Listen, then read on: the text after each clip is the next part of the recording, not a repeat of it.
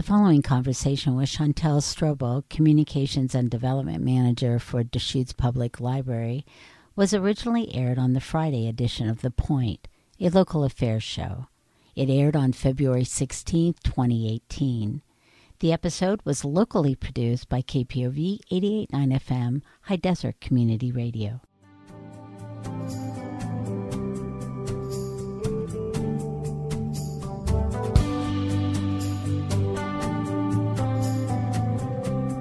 We're joined today by Chantal Strobel from Deschutes Library, and she's going to talk about the series, the award winning author, Colson Whitehead, his book. Welcome.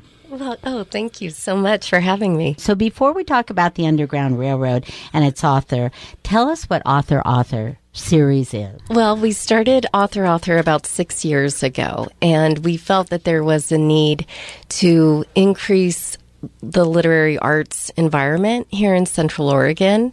And we thought it would be a wonderful way to bring people also back to books and to reading and most importantly to discussion.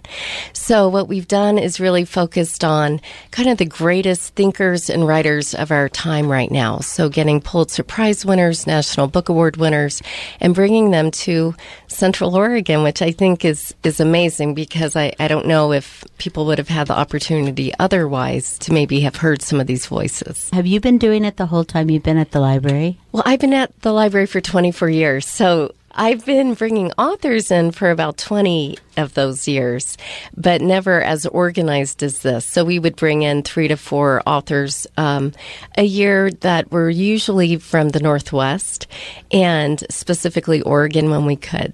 What a wonderful yeah. experience to be able to meet the author. Though we can imagine why the author was selected um, you know, because he's won the Pulitzer Prize, he's won the National Book Award, he was Oprah's book club recommendation.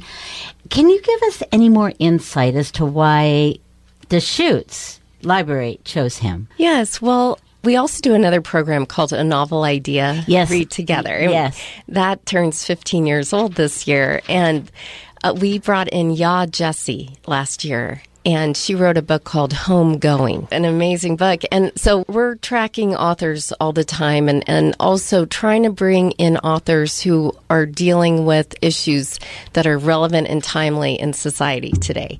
And Yaa Gyasi and Colson Whitehead were both up together at Wordstock, and we saw them interview one another. Actually, Colson was more interviewing Yaa Gyasi, which was pretty neat because she was a debut writer. I, I loved the connection between them. And because I was bringing out Je- Gyasi, I thought we for sure need Colson's voice here as well. In, in these times. You know, from reading the reviews of the book and then reading the Homegoing last year, Homegoing interspersed between history and current days. And the reviews that I read about um, the Underground Railroad is he kind of does something similar. Is that, do I have that correct? Yes. Yeah. They both go back in time so that we can somewhat reflect on where we are today. And both of them do it in somewhat, well, I would say that, yeah, Gyasi's was more linear uh-huh. than, than Colson's, but Yes, but it's kind of looking back so we can understand where we are today and where we've been for a very long time, actually. African American history. Yes, African American history. Which is very appropriate for this month. Black History Month. I had recently read uh, a study about how elementary school students and, and others aren't really learning um, much about the history of slavery in this country. And I'm just curious about your thoughts about the role of literature in, you know, bringing us all up to speed and helping us, you know, realize things about our past that maybe we didn't know. I think that literature plays a critical role in that exact thing. And specifically, this book the Underground Railroad, what I was really moved by is that Colson stays he he brings the reader in to the experience and he holds you there, no matter how uncomfortable it gets. And it gets uncomfortable. This is a difficult book and it's a really true book. He went back and read several histories of and writings from slaves and he really got into that mindset of what they endured. That's where he kind of holds us throughout these pages. It's hopeful at the end, but I would say that the book is very much the experience that they experience. So I think that literature can do that in a different way. It can really like time travel us back to that time, hold us there. Where what we learn in school is just a quick snapshot. It's more factual. But but literature can bring you into the emotional experience. And I think that's much more meaningful. Oh, and that's where connection can truly happen, you know, and empathy can build. Absolutely. I'm curious if there was anything particularly surprising that you learned while reading the book. I think maybe just the whole experience, the the amount of despair. So we always want to well, two things. One, I think he was thoughtful about the slaves living together and how we sometimes romanticize that as being, oh, you know, there's the Uncle Tom or someone who's going to step up and take care of one another, you know, the, the whole team of slaves, let's say. But in reality, there was a lot of PTSD that was going on on those plantations. The slaves had been brutally abused and raped and seen horrific things. So their relations to one another was probably not what we romanticize it to be, and that it was even more devastating. So I think that that was one point that came across um, pretty strongly is that these were people who had been just completely devastated and still trying to make it through every day and finding the hope within. And and I know that the, the, the primary character is a woman who is wants to get off the plantation and escape, and then travels on the Underground Railroad, which in the book is truly a railroad. Yes. That sounds pretty exciting. We've recently been talking during Black History Month about the conditions on slave ships uh, crossing the Atlantic. The fact that anyone could survive those conditions, does he address that at all in the book? Or is it more the conditions of plantation more life? More the conditions of the plantation life and and the psychological impacts of that, mm. right? And mm-hmm. Yeah, so and, and I think that that's really important because again, we we thought of it more as like this tribe, possibly as you know they're creating family, but they were being devastated every hour seeing a child be killed or a woman their mother being raped or something. And so the impact on that and what that did to the psyche of the slaves. But the amazing inner hope that they still carried with them is what I think is is the human experience and the, the the main thread that kind of runs through. But again he holds you in the truth for a very long time. so Which you're is, really getting the, the true experience. And I yeah. love what you were saying, Erin, is that, you know, our history books, names and dates yes. and, you know, events. And it was never the, the story.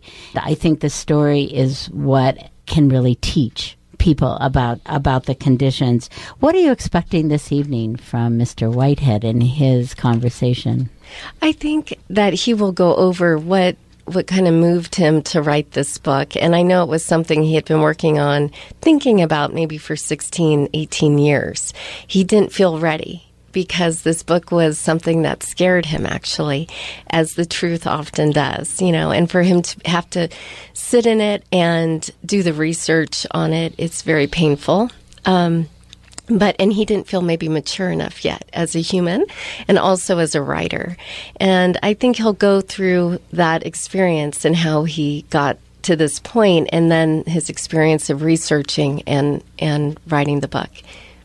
Because he has quite a history as far as being an author. He's written many books as well as nonfiction books. He was a Guggenheim Fellow and a MacArthur Genius Fellow. The man yes. has quite an impressive resume, so to speak. Yes, he does. And he has been a professor to at several different universities across the country and he worked for the Village Voice from the time he was pretty young just out of Harvard. So, yeah, he has a vast background and he said that he usually likes to take 2 years off of, between his books and this is the story that kept coming to him. It's it's his muse that kept speaking to him, but he just had to be ready to to write it. I want to emphasize that students, so high school students, they may attend for free. They just need to show their student ID and they get in for free. We really are trying to make it that high school students can participate in these literary events. So we give about 200 books out to the area high schools.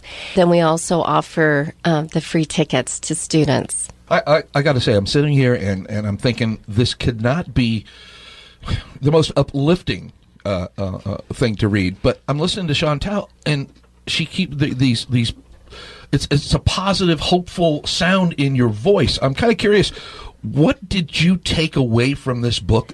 You know, I I guess what I was humbled by this book so much that we think we know what it's like to be in someone else's shoes and we have no idea. What I found hopeful is that I think I learned a little bit more about what it was like to walk as a slave wow. and to work as a slave. And from that, I my my hopefulness is that they still carried that ounce of hope no matter what they face. So I don't mean to make this book sound really depressing because it's it's no, you don't. It's That's not, but but it is a book that really it's not sugarcoating anything. So you just need to know that going in, and then sit with it.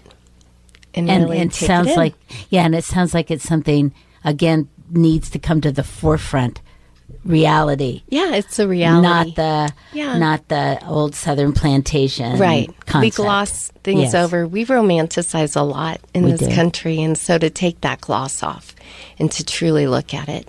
And then maybe now doing that we can look at things differently about how we treat one another and yeah. And have a little bit of have a sense of empathy for the responses we're getting from certain communities. Exactly. Is that they have some justification for carrying hurt, anger, frustration, sure. resentment. Well, and that's the interesting thing as well is that the African American community, they they know this. They've been feeling this. This is what they know. And perhaps sometimes they haven't been able to speak it. And so I'm, I'm just so grateful for books like Yaa Gyasi's and Colson Whitehead's voices that they can now speak it. Chantal, thank you. Yes. It was great having, having you. You know what I, I, I think I'm going to take away from the book? What After listening to this yes. great conversation mm-hmm. you guys just had, and you used the word empathy there, and Chantal used it. I think anybody reading this book is going to learn the clear difference between empathy and sympathy.